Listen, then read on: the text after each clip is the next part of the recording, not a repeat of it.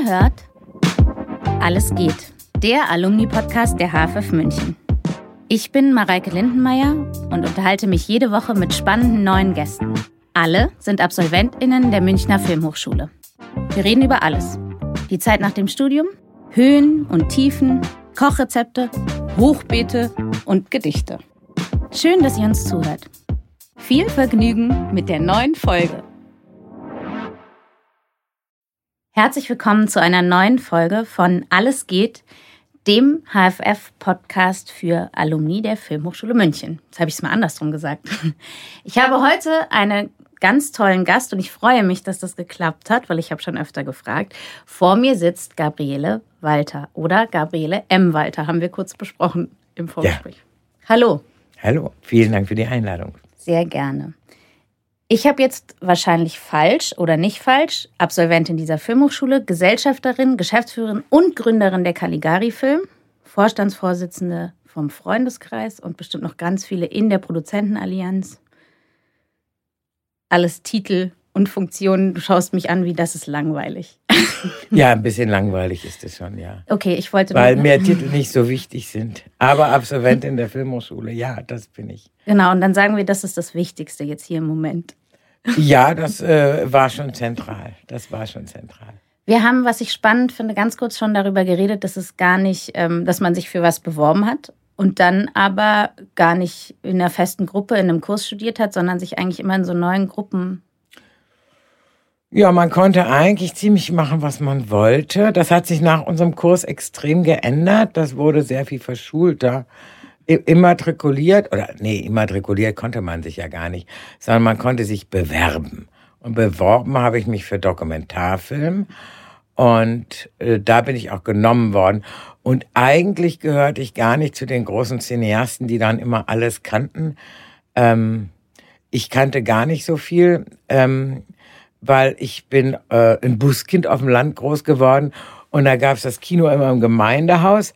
Und weil ich immer nur mit meinem großen Bruder ins Kino gehen durfte, habe ich dann alle Schatz im Silbersee und Ölprinz und so weiter. Und ich wollte immer so Conny Frobes und sowas gucken, aber das wollte er nicht. Also habe ich alle Karl-May-Filme geguckt, weil sonst hätte ich gar nicht ins Kino gedurft, weil ich, dann war es ja, wenn der Bus zurückfuhr, schon dunkel.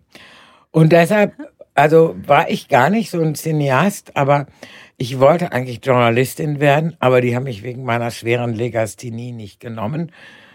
Und dann habe ich mir gedacht, dann gehe ich halt auf die Filmhochschule. Die Unterlagen hatte ich in der Bahn gefunden weil dann dachte ich, dann äh, ist das bei denen die Rechtschreibung nicht so wichtig. und, ähm, und dann war ich auf der Filmhochschule und da habe ich mich beworben und dann haben sie mich dann auch zu einer Vorlesung genommen. Da gab es äh, das Sekretariat im Hochhaus am Bayerischen Rundfunk. Und da bin ich da reingekommen und da hat die im Vorzimmer gesagt, sagen Sie, sind Sie katholisch? Habe ich gesagt, nee. ah, hm. Und dann hat die gesagt, können Sie kochen? Sage ich, nein.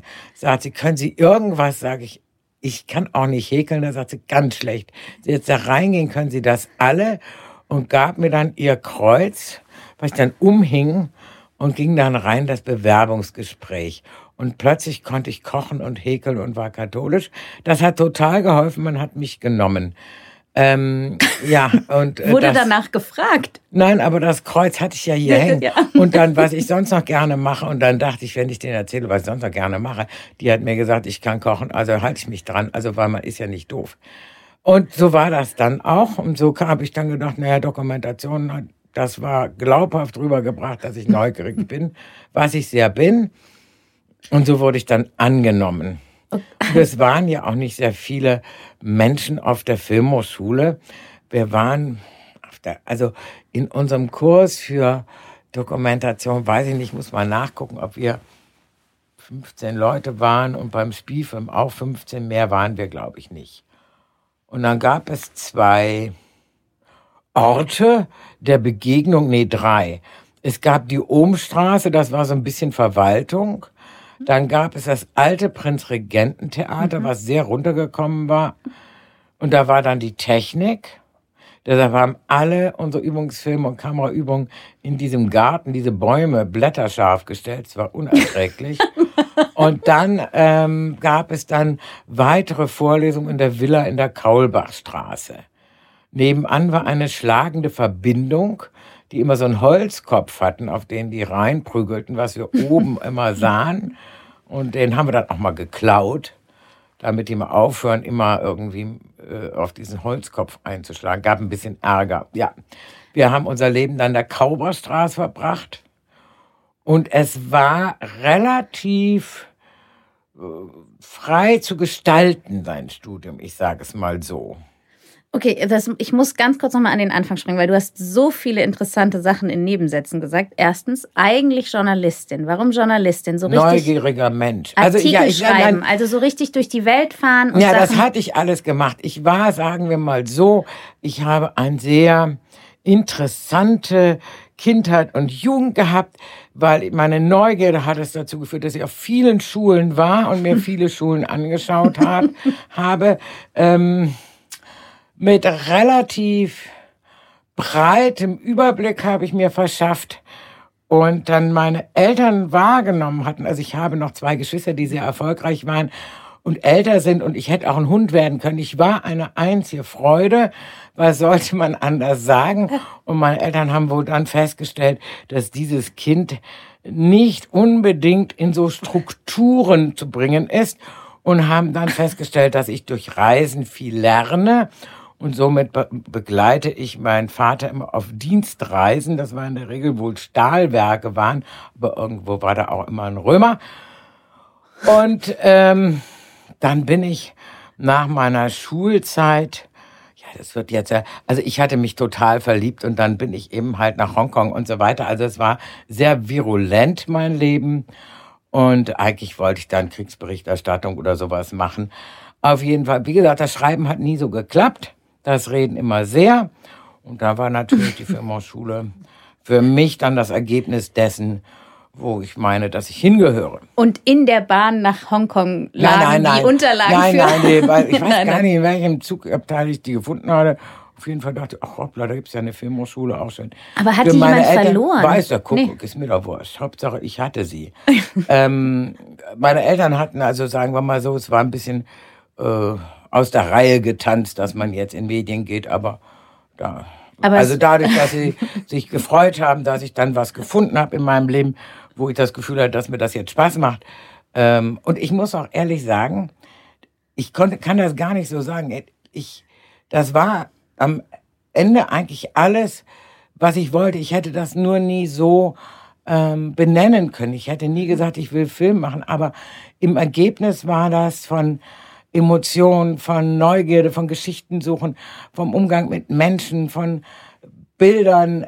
Das war das große Ganze eigentlich, was, was mich ausgemacht hat. Und ich muss auch sagen, dass ich ja total demütig bin, dass ich ja dann, auch wenn es sehr turbulent war in meinem Leben, aber dann doch recht früh gefunden hatte, wo meine Passion liegt. Mhm. Ja, das fällt mir immer auf, wenn ich heute Praktikanten bei uns anfangen und so weiter, die suchen alle, wo sie eigentlich hinwollen. Und ich muss dann einfach sagen, rückblickend, dass man da ja sehr demütig sein kann, dass man äh, dann so das gefunden hat, wofür man eine Passion hat.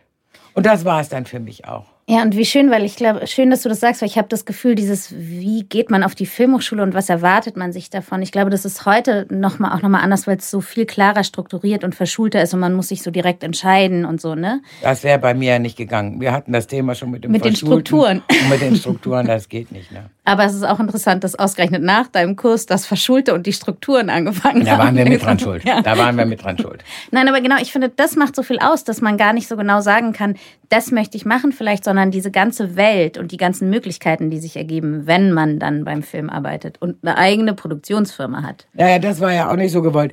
Also wie, es war ja so, dass man dann genommen wurde für Dokumentarfilm, aber man hat ja dann so seine Kommilitonen kennengelernt und dann hat man so gesehen, was die machen. Und weil ja immer jeder auf einer Suche nach einem Teammitglied war oder irgendwas, habe ich eigentlich viel mehr Lust gehabt, mit denen mitzuarbeiten. Und das wurde dann auch akzeptiert. Also das fand ich schon gut, dass man nicht gesagt hat, du darfst das nicht, sondern wir konnten einen Abschlussfilm mit Dokumentation machen oder Spielfilm. Da gab es jetzt nicht so eine Verschulung. Wo das finde ich eigentlich sehr gut, dass es das mhm. so war. Ja, weil man sich so finden kann in dem, was man möchte. Ja, das und dann so mit den Scheinen. Ich glaube, irgendwann zehn Jahre später habe ich dann so einen Schein gemacht, weil ich mein Papier brauchte. Kommunikationswissenschaft weiß auch nicht, also hat mich auch nicht so interessiert, kann man ja nicht sagen.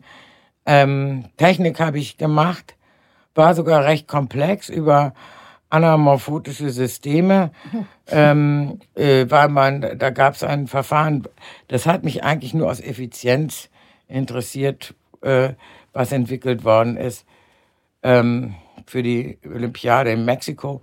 Da habe ich dann darüber referiert, da zieht der Greifer bei der 35 mm Kamera immer nur zwei Felder und ist automatisch breiter und spart sich anamorphotische Objektive. Darüber habe ich dann gearbeitet. Ich Aha. kann mich dann schon in sowas reinfuchsen, das ist dann, mhm. kann ich schon, aber ähm, den habe ich gemacht, den Technikschein, ja.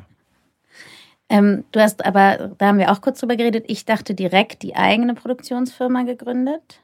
Nach naja, sagen wir mal so, ich hatte ne, nicht so viel Auswahl, äh, weil ich habe ja viel mit dem Roland Emmerich gearbeitet und auch seinen Abschlussfilm, das Arche Noah-Prinzip, weil haben wir vielleicht anderthalb Jahre dran gearbeitet.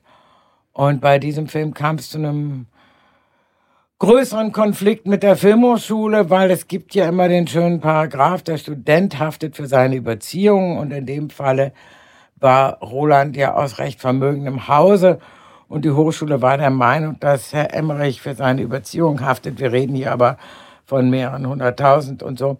Und ähm, dagegen war aber jetzt Herr Emmerich, nämlich Rolands Vater, und ich machte, war der Produzent der Sache. Und plötzlich wurde ich zum Schuldigen erklärt, dass dieser Film zu teuer war und geriet dazwischen die Fronten. Und das ist ja immer so, dass am Anfang man ja mit so viel Begeisterung dabei ist und allen Mitgliedern, die da mitmachten, und das machten viele, viele, viele mit, äh, war dann auch klar, dass sie, falls wir der riesen internationale Kassenerfolg werden, alle an dem Film beteiligt sind. Dann gab es ein relativ kompliziertes Ding, wie, wo, wer was wie kriegt und so. Und ich war ja den Leuten gegenüber im Wort und nachdem ich also schwerst beschuldigt wurde für Dinge, für die mich aber keine Schuld traf, habe ich dann, weil mir keiner zuhören wollte, äh, die Filmhochschule verklagt und muss in der Nebenklage natürlich die Bavaria und den Freistaat Bayern und den BR und ich weiß nicht was, Riesen, Brimborium, habe dann dieses Verfahren in einem Vergleich gewonnen, war, noch, war mehr als 50-50 der Vergleich. Und das war aber eine total schwere Zeit in meinem Leben, weil eigentlich auch, weil du natürlich von allen Leuten und allen Seiten angerufen wurdest und bedroht wurdest und weil das gibt's ja nicht. Und, ähm, und mir wurde auch gesagt, dass ich dann keinen Job mehr in Bayern finden werde.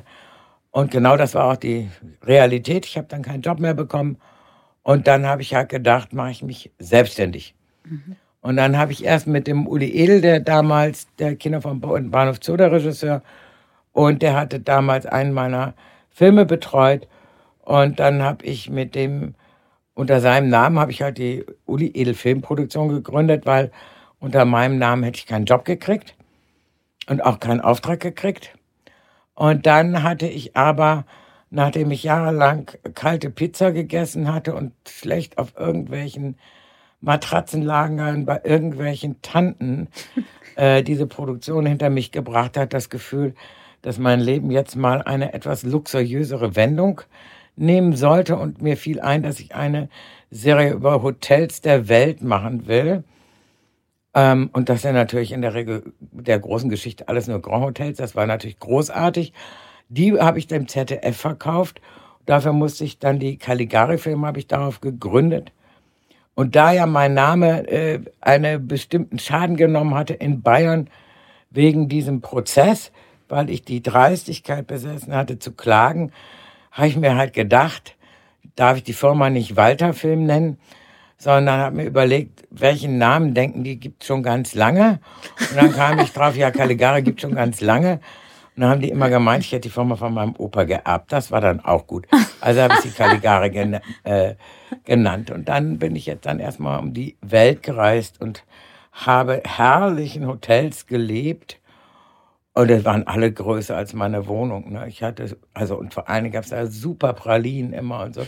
Diese Suiten, das war echt großartig, ja. Das klingt nach einem ziemlich klugen Plan. Dass man, das war ein sehr kluger Plan, damit dann dein Leben zu beginnen. Das funktioniert heutzutage wahrscheinlich nicht Nein, mehr ganz so gut. Ne? Ich möchte eine vielleicht Nein. über Yachten machen, eine Serie. Nein, ne? Geht gar nicht. Also ich habe die Hotels der Welt gemacht, dann habe ich auch mal für RTL damals die Bordelle der Welt gemacht, auf besonderen Wunsch der Geschäftsführung. Bei so äh, weiteren äh, Zusätzen der Welt habe ich dann aufgehört. Bist du mit in die Bordelle gegangen? Logisch. Weil da traf man ja auch damals einige Redakteure und wusste, wovon die reden. Und Caligari ist dann aber von Dr. Caligari, aus diesem ja, ja, der Gedanke kam, der Geda aus der Filmgeschichte. Nein, nein, nein, also eigentlich ist ja dieser äh, äh, Dr. Caligari war ja ein Alchemist, hat allen versprochen, dass er aus Sand Gold machen kann. Aha, ja. Und ich meine, nichts anderes tun wir ja jeden Tag. Ne? Sagen wir, super Idee, ne? Aber wir machen aus ja, Gold. Verrückt auch dieser Gedanke und dass es funktioniert, dass es eine alte Firma ist. Das, ja, das ist echt verrückt. So. Das ja, ist, ja. Ich habe noch was gelernt in der Vorbereitung, als ich über dich gelesen habe. Und zwar nach wie vor ist eine der erfolgreichsten Sitcoms Deutschlands aus deiner Feder mit, nämlich Hausmeister Krause. Ähm, alles für den Dackel, alles für den Club. Unser Leben für den Hund, ja. Und ich habe gelernt, ich liebe sowas Sitcom, ich wusste es wirklich vorher nicht, Schande über mein Haupt, ist ein Kofferwort aus Situation Comedy. Ja. Habe ich. Es gibt auch Leute, die sagen, die sitzen immer auf dem Sofa und daher kommt die Sitcom. auch das ist durchaus richtig. Das dachte ich ehrlich gesagt ja, zu meiner nein, Schande. Ich dachte immer, es hat ja, ja, das wusste ich nicht. Wie ist das passiert? Wo, wie kam Tom Gerhardt oder der Hausmeister in dein Leben? Wie ist das? Also es, davor, das war so drei, das war Wer mich sehr gefordert hat, war neben dem Bernd Eicher auch damals der Thomas von RTL. Man muss sagen, dass das ja, also bei den öffentlich-rechtlichen, wenn du als Produzentin gekommen bist, dann war das so Kinder, Kirche, Kultur. Mhm. Ähm, das also was anderes hast du auch nicht als Auftrag gekriegt. Also Kultur waren dann die Hotels und später habe ich dann noch Kinderprogramm gemacht, also woanders äh, irgendeine große Serie. Bei den öffentlich-rechtlichen gab es ja für, für, sagen wir, weibliche Wesen nicht so. Ähm, und wer da anders war, war der Thomas von RTL. Und die hatten damals eben halt Sitcoms, amerikanische Sitcoms und suchten eine deutsche Produzentin, die das machen will. Mhm. Und dann wurde ich angesprochen, habe ich gesagt, ja, habe keine Ahnung davon, aber ich finde super Leute zum Lachen zu bringen. Und dann bin ich nach Amerika und habe die haben mir dann so eine Ausbildung bezahlt, was super war, weil du zahlst ja sonst, wenn du dein eigenes Unternehmen hast, auch für deine eigenen Fehler. Also mhm. äh, ich meine, es ist ja super, wenn du auf andere Leute Kosten Fehler machen kannst. Ähm, wenn der Laden dir selbst gehört, dann gehört er dir in guten und in schlechten Zeiten.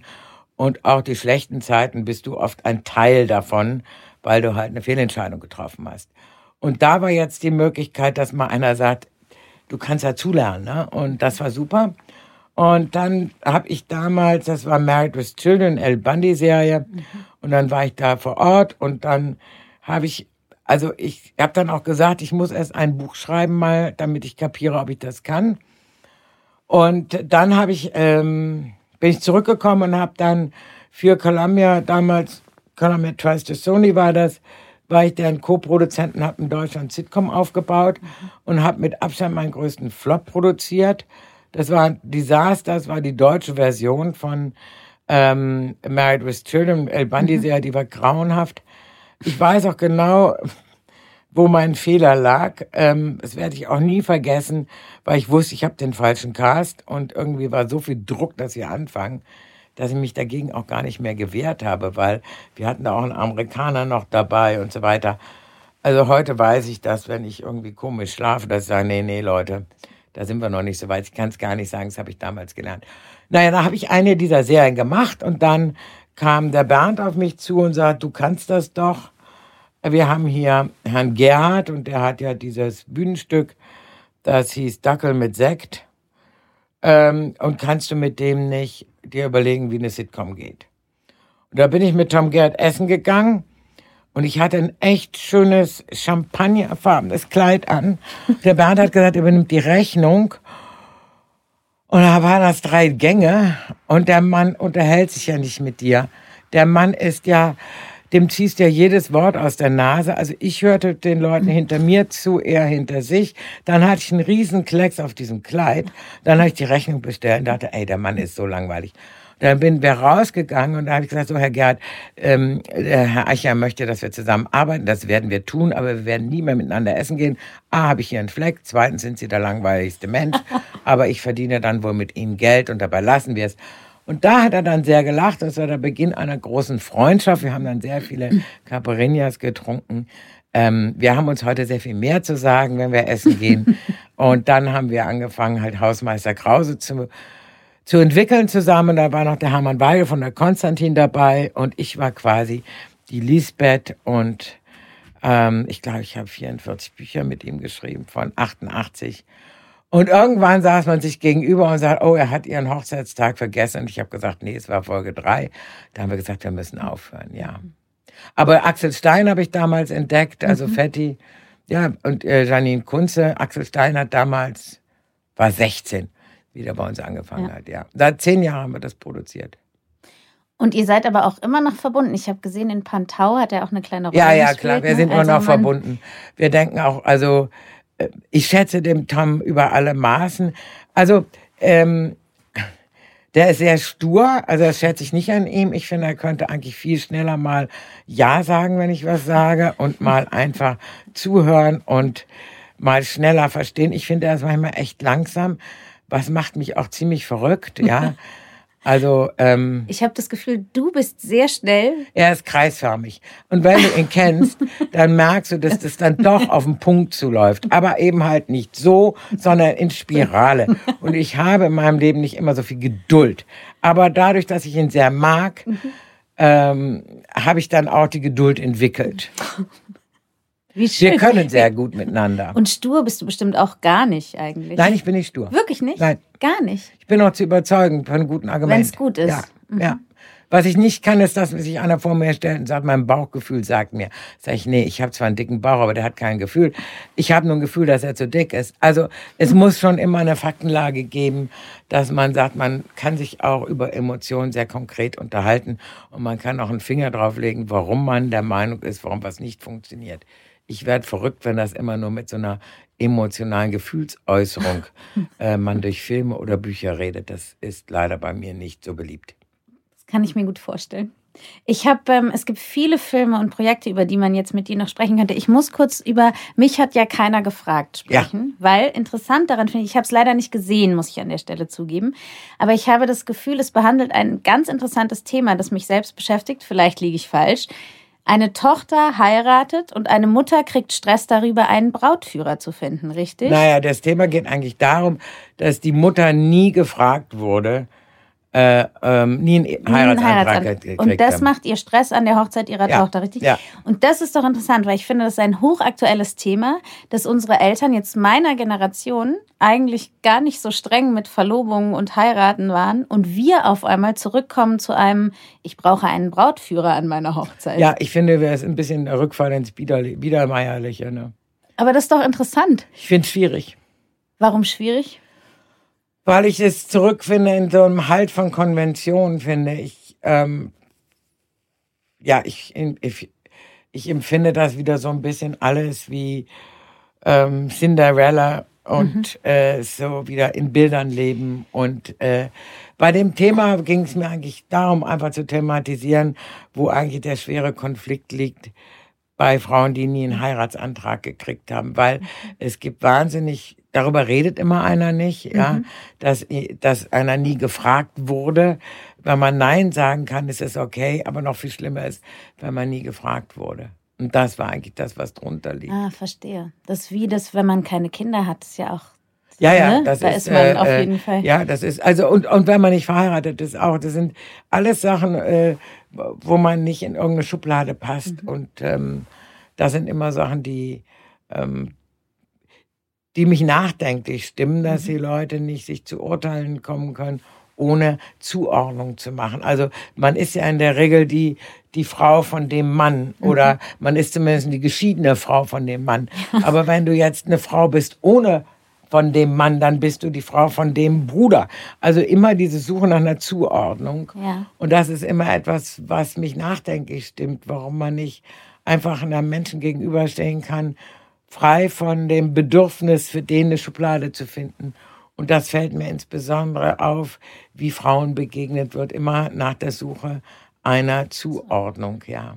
Ich habe das Gefühl, aber es ist nur so meine Theorie, dass immer dieses Rückbesinnen auf so alte Traditionen so eine Sicherheit hat, so eine scheinbare, ne? So eine, wenn ich nicht genau weiß, was mit der Welt passiert oder so, so eine ganz Klar. konservative Rückbesinnung auf, ich hab, war ein Jahr verlobt, dann habe ich mich verheiratet. Und das fand ich irgendwie spannend, aber hier habe ich natürlich den Film jetzt aus meiner Generation und nicht aus der ne, Muttergeneration gesehen. Aber muss ich ihn vielleicht noch gucken. Das muss ich. Findet sie denn einen Mann? Ja. Die Tochter findet einen Mann, sie findet Mutter? auch einen, ja. Sie ist am Ende glücklich und wird. Äh, da, da hören wir Da dann hören wir auf. äh, hören wir dann auf.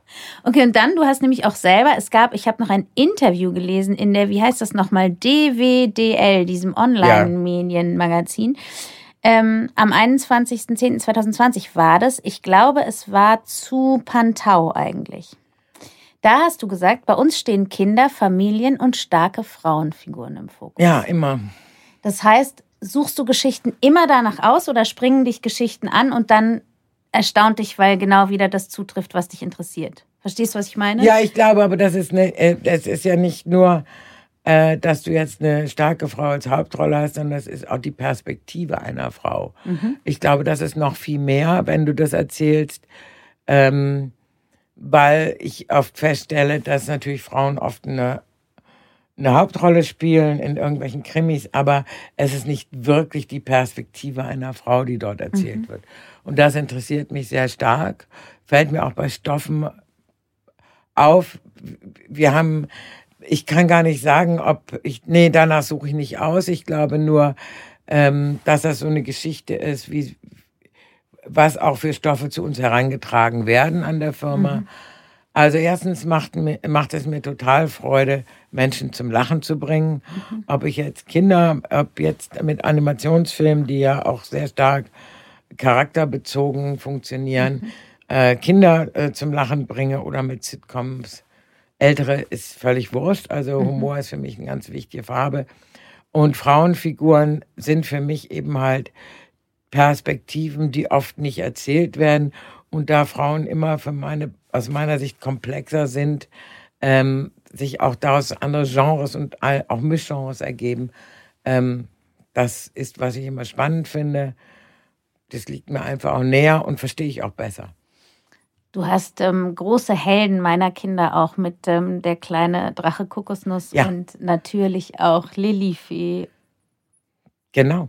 und Ritter Rost. Ich habe gerade darüber nachgedacht, es gibt so eine tolle, wie heißt die nochmal, die das Bergfräulein Bö. Bergfräulein Bö. Ja, sehr Burgfräulein Bö. selbstbewusst. Burgfräulein Äh, sehr selbstbewusste Person. Eine, weil ich habe gerade über Frauenfiguren in Animationsfilmen, die sind irgendwie meistens Prinzessinnen und das Burgfräulein Bö, es gibt diese tolle Folge, wo die sich über den Haushalt streiten, der Ritter Ja. Rost und die Ja, der Bö ist sehr selbstbewusst, sehr Ja, ne? selbstbewusst. Ja, weil äh, ich meine, Ritter Rost ist ja jetzt auch nicht so clever ähm, und Bö ist da sehr viel pragmatischer und zielorientierter. Äh, Das ist ja eigentlich bei relativ vielen, Wir- also der Drache Kokosnuss ist ein Superheld ähm, und sein Freund Oscar ist ja ein Fressdrache, der Vegetarier ist und dadurch immer im Konflikt lebt. Und dann haben sie noch ein ähm, Mathilda, die kein Drache ist, sondern ein Stachelschwein. Ich wollte mit Absicht, dass es dann kein weiblicher Drache ist, sondern ein Stachelschwein. Die Vorlage hat mir gefallen. Ja, und natürlich machen wir jetzt auch gerade eine neue Lilifee, weil wir einfach sagen, Prinzessin geht immer.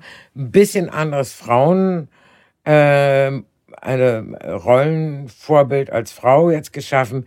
Ich musste ja sehr stark das rosa Image von Prinzessin verteidigen. Dafür wurde ich immer angegriffen, weil ich völlig albern finde, weil ich finde, ähm, ich wollte mein Leben lang Prinzessin sein und rosa und Glitzer finde ich großartig und ähm, ich habe immer das Gefühl, dass selbstbewusste Frauen dann auch kein Rosa tragen dürfen und keine Diademe. Ja, das muss man dann auch noch mal erklären, warum das alles doch zusammengeht. Total. aber vielleicht eine Überraschung ist. Das ist ja spannend, da würde meine Tochter ähm, sich freuen. Neue Lilly für Kino, aber. Aber oder? Kino, ja, Lilly für Konfidenz Kino. Oh, das ist ja toll. Aber animiert, ja. Die wird animiert. Könnte man ja. Lilly für in echt drehen? Ja, damit hätte ich dann ein bisschen Schwierigkeiten, weil, also erstens glaube ich, dass wenn immer, wenn Kinder solche Helden haben, dann sind es auch Projektionsflächen und die können halt mit Schmetterlingen reden und mit Marienkäfern und wenn die dann in echt umeinander hüpfen, dann wird das ein bisschen, also dann glaube ich, entspricht das gar nicht mehr, weil dann sind die in der Realität und ich würde es nicht machen. Ich mag dann auch lieber das Animierte, weil sich da viel mehr Kinder mit identifizieren Mhm. können, als jetzt mit einem, man würde dann wahrscheinlich sagen, oh, das muss eine ganz süße, blonde äh, äh, äh, Mädchen Zierliche, sein, ja. zierliche sein. Und dann hätte ich immer als Kind hätte ich das dann geguckt und hätte gesagt, oh, das werde ich nie. Ich war ja auch nur ein Schaf im Krippenspiel und so, weil ich nicht so schlank war äh, für die Mutter Gottes oder Maria und so weiter. Und ich finde, man musste immer eine breitere Palette, damit jeder das Gefühl hat, er könnte das sein, anbieten. Okay, jetzt muss ich ganz kurz ganz privat werden, weil wir haben auf dem Weg ins Tonstudio darüber gesprochen, dass wir beide Muskelkater haben, nicht mit Rock Fahrrad fahren können. Und weißt du was? Ich war auch scharf im Krippenspiel. Ja, Also wir scharf. sind für immer verbunden jetzt mit diesen Gemeinsamkeiten. Ja, und ich war nicht nur scharf, weil ich ein bisschen pummelig war. Ich war auch scharf, weil ich evangelisch war und in einer katholischen Gegend aufgewachsen bin. Und dann wurden die Evangelien, wurden Kühe und Schafe immer, ja. Guck mal, ich war nicht mal getauft. Das war richtig. Noch also bei schlimmer. mir, ich, ich war ungetauftes Schaf. Ein ungetauftes Schaf, Ja. ja, super. Ähm, ich wollt, muss noch einmal zu den Kindern, weil ich mich immer frage und weil gerade oft, also das ist ja aber auch ein abgenutztes Thema eigentlich, aber oft alte Figuren jetzt nochmal neu, auch Pantau und so, neu verfilmt werden und nochmal benutzt werden. Ich frage mich immer, was ist das härtere Publikum? Die aktuellen Kinder oder die Eltern dieser Kinder, die das so im Vergleich zum Original stellen? Oder kann man es gar nicht so Aber ich genau? meine, ich meine, letztendlich entscheidet ja nicht das Publikum darüber, ob eine Serie gemacht wird, sondern der Redakteur und der Sender.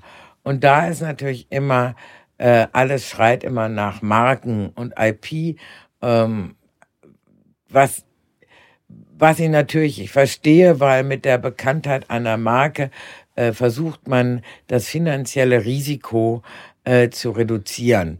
Und dann fängt man halt an, sich zu überlegen, wer kennt was noch. Und ob ich jetzt Pumuckel oder Pantau verfilme, äh, es ist letztendlich etwas, was die Eltern erinnern und gutieren im besten Falle und dann in dementsprechend einschalten. Es ist aber nichts, was Kinder proaktiv einschalten. Da muss man sehr genau äh, unterscheiden. Aber letztendlich geht ja das ganze Thema bei der Investmententscheidung, ähm, ob das jetzt Streamer oder, oder äh, Sender oder wer auch immer ist, darum, dass sie sagen, ähm, wir wählen das aus, was die größte Chance hat. Und die größte Chance hat immer das, was bereits auf einen gewissen Grad an Bekanntheit baut. Das minimiert unser Risiko. Also die Bereitschaft, und das finde ich manchmal erschreckend und ich finde es auch manchmal sehr schade, sich auf was Neues einzulassen, ähm, ist, ist nicht so gegeben, was natürlich jeweils immer abhängig ist, wie hoch das Investment ist. Wenn du heute Serien machst, die sagen wir mal acht halbe Stunden sind, äh, die nicht so teuer sind, dann ist das natürlich, solange du ein bestimmtes spitzes Genre bedienst, ähm, durchaus möglich, aber umso teurer und äh, umso größer, umso bekannter äh, hätte man das gerne. Und das finde ich manchmal schade, ähm, weil ich glaube, dass wir da noch ganz, viel Potenzial eigentlich liegen bleibt. Aber ist es so, ich habe mich gefragt, ob diese, es gibt ja relativ viele Produktionen inzwischen für Mediatheken eben. Und ist das ein Schlupfloch sozusagen für Sachen, die günstiger sind und die ein bisschen ab oder eigentlich auch nicht? Nein, Gar also ich nicht? glaube, es wird nicht billiger, wenn du für Mediatheken und Nee, aber das ist so kleiner, wenn sie nicht billiger, aber das sozusagen die Bereitschaft für schwierigere Themen Naja, oder so. die, also der Punkt ist, was, was ja verfolgt wird, wenn ich jetzt von den Mediatheken ausgehe, ist, dass ich sage, bis dato war ja das lineare Programm relativ alt in der Zielgruppe und die Mediatheken sollen halt äh, den Bogen äh, nach mhm. unten äh, äh, schließen und da ist das Bedürfnis nach jüngeren Themen natürlich gegeben und wenn du nach jüngeren Themen suchst, dann suchst du plötzlich auch nach anderen Genres. Also ich glaube nicht, dass das Altersheim mit Begeisterung Mystery und Horror guckt, äh, da, die sind ganz gut äh, in, in, in ihren, äh, mit einem Whodunit-Krimi äh, mhm. äh, aufgehoben, weil das ist super, wenn sie am Ende der, der Mörder gefasst wird, dann kann jeder gut schlafen. Also bei Horror ist das anders und bei Mystery ist das auch anders. Da kommen dann irgendwelche Nachbarn durch die Wand. Das ist nicht so beliebt. Das ist dann eher etwas, womit dann eine jüngere Zielgruppe äh, leben kann und auch gucken will. Und man hat ja nun gesehen, äh, wie erfolgreich diese spitzen Horror- oder Mystery-Genres mhm. in, in, ähm, durch die Streamer, also internationale Programme, hier auch beliebt sind. Mhm. Und da geht man natürlich spitzer drauf und deshalb sind das natürlich andere Ausrichtungen. Das sind nicht teurere oder äh, bestimmt nicht teurere oder bestimmt nicht billigere Programme. Letztendlich wird absolut gesehen das Mengengerüst nur verschoben und es gibt eben halt dann mehr Geld für sehr in die äh, horizontal erzählt sind mhm. und in der Mediathek funktionieren, als es das im Linearen gibt. Das ist im Grunde genommen, wäre es schön, wenn wir mehr Geld hätten. Wir haben weniger Geld. Und was wir im Moment einfach haben, ist auch, ich glaube, wir haben eine Zeit lang immer geredet, dass wir einen Fachkräftemangel haben. Den mhm. haben wir sicherlich einerseits. Andererseits haben wir einen enormen Rückgang von Produktion im Markt. Und das haben wir auch gesehen durch Sky, dass die ganzen fiktionalen äh, Projekte abgesagt wurden. Da sind ja viel mehr Projekte dahinter als die, die veröffentlicht wurden jetzt nur. Das waren ja die, die unmittelbar vorm Dreh stehen. Und wir sehen einfach, dass äh, im Verhältnis von vor zwei Jahren oder drei Jahren äh, doch sehr gespart wird bei den Programmen. Die Programme teurer werden. Das ist so, wenn mhm die Zinsen steigen und Inflation, wird es einfach teurer. Und wir im Moment eigentlich sehen, dass eigentlich sehr wenig produziert wird, was nicht unproblematisch ist auf dem Markt. Schau mal, jetzt sind wir eigentlich schon am Ende und haben so was Trauriges zum Schluss. da müssen wir, ich habe eine gute Idee. Das. Erstens, ich wüsste noch ganz kurz gerne, was machst du, wenn du nicht arbeitest, um dich zu entspannen? Gibt es da so ein, oder ist es geheim? Nein, nichts ist geheim. Also, weil man kann ja über alles reden. Ähm, ich fahre wahnsinnig gerne mit meinem E-Bike. Ich habe ein E-Mountainbike und das habe ich aber auf dem Land. Und ich bin total deprimiert, wenn ich mit dem normalen Fahrrad durch die Stadt fahre, weil mir das alles viel zu langsam ist. Da befasse ich mich gerade, das irgendwie zu überbrücken. Ja, ich fahre sehr gerne Fahrrad. Bei einem E-Bike. Und daher kommt auch. Und ich fahre auch genau. super gerne Turbo-E-Bike. Das finde ich großartig. Im Rock. Turbo E-Bike nein, nein, im Rock. Nein, nein, nein, nein, das nicht. genau. Und dann ist immer, das ist so meine abschließende Frage eigentlich jeder Folge, wenn jetzt man im Oktober hier antritt zum Studium, was würdest du dem oder derjenigen so mit auf den Weg geben in der Zeit hier? Zu genießen, nicht zu machen, zu machen, zu ignorieren? Also ich finde, ähm, man, es ist ein Unterschied. Also ich würde das jetzt mal an die Frauen äh, adressieren ähm, ein bisschen selbstbewusster zu sagen, dass das ähm, die eigene Idee war, weil ähm, an der Firmenschule äh, passiert das wie so mancher Vorstandssitzung. Du hast einen Gedanken, alle sagen, boah, ey, nee.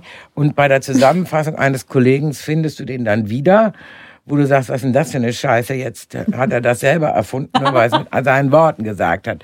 Also ich würde da mal schön sagen, Leute, also immer mit Humor, aber dann doch bitte abgrenzen seine eigenen Gedanken verfolgen, seine eigenen Ideen verfolgen. Es müssen nicht immer Frauen mit Frauen, das ist immer am besten, wenn es gemischte Teams sind. Aber ich finde, man sollte etwas stärker auch nach vorne gehen und ich möchte einfach allen am Anfang schon mal so ein Marketing-Etat in die Hand geben, dass sie sagen und laut sagen, was sie gerne machen würden und nicht darauf warten, bis sie es gemacht haben, um dann leise zu sagen, ich habe das gemacht. Das ist ein bisschen schwierig. Ich finde, Frauen sollten schneller von dem reden, wie großartig sie sind und sollten da keinen Schiss haben, ob es ihnen jetzt gelingt, großartig zu werden, ist scheißegal. Also sollen das einfach mal in den Raum schmeißen, dass sie alle großartig sind. Das ist das beste Ende der Welt. so können wir einfach aufhören. Vielen, vielen Dank für deine Zeit und deine Geschichten. Ja. Und deine Sicht auf die Welt. Danke, danke. Schön, dass du da warst. Tschüss. Das war Alles geht für diese Woche. Ich bedanke mich sehr für die Unterstützung, natürlich bei der HFF München und beim Freundeskreis. Die Show Notes und alle Infos zu jeder Folge findest du auf der Webseite zum Podcast. Wenn dir gefällt, was wir hier machen, freue ich mich sehr über Sterne, Likes, Herzen und Weiterempfehlungen. Ansonsten lass uns gerne einen Kommentar oder Feedback da. Bis nächste Woche bei Alles geht.